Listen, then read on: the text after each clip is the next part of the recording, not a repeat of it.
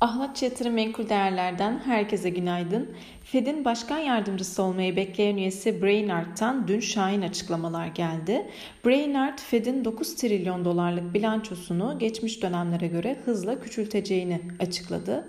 Fed 2-3 Mayıs tarihleri arasında faizleri belirlemek ve bilançoyu görüşmek üzere toplanacak. Şahin açıklamaların ardından dolar TL hafta ortasına 14.72 seviyelerinden başlarken euro TL ise paritenin etkisiyle 16.03 seviyelerine kadar gerilemiş durumda. Şahin Fed'in ardından euro dolar paritesi ise 1.09'un altına gerileyerek 1.08'den işlem görmekte. Küresel piyasalara baktığımızda Asya borsaları Fed'in para politikasını öngörülenden daha hızlı sıkılaştırabileceği durumuna hazırlanmasıyla gerilemiş durumda.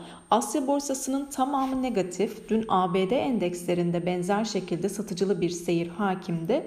Vadeli tarafta ise bu sabah sınırlı pozitif seyirde diyebiliriz. Petrol fiyatları Avrupa Birliği'nin Rusya'ya yönelik yeni yaptırımlarında petrole dair herhangi bir yaptırım paketinin henüz çıkmamasıyla fiyatlar 106 dolar seviyesine kadar gerilemiş durumda. Kısa vadede 105,70 dolar seviyesinin altına sarkmadığı sürece 100, 100, e, yükseliş hareketinin devamı gelebilir. Fakat bu seviyenin altında ise satış baskısı 103 dolar seviyelerine kadar devam edebilir.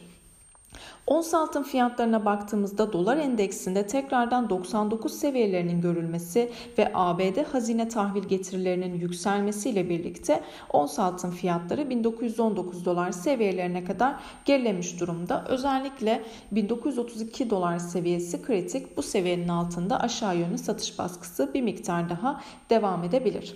Yurt içi gelişmelere baktığımızda Borsa İstanbul güçlü seyrini devam ettirerek e, dün %0,60 4 değer kazancıyla 2326 puandan kapattı. Endekste bugün sınırlı negatif açılmasını bekliyoruz. Aşağıda özellikle 2280 seviyesi destek olarak takip edilebilir. Yukarıda da 17 Aralık tarihinde görmüş olduğu zirve seviyesi olan 2407 puan direnç olarak şimdilik karşımıza çıkmakta. Bugün yurt içinde önemli bir veri akışı bulunmuyor. Yurt dışında İngiltere'de imalat piyama, inşaat piyamayı verileri takip edilecek e, ve FED toplantı tutanakları takip edilecek. Herkese bol kazançlı güzel bir gün dilerim.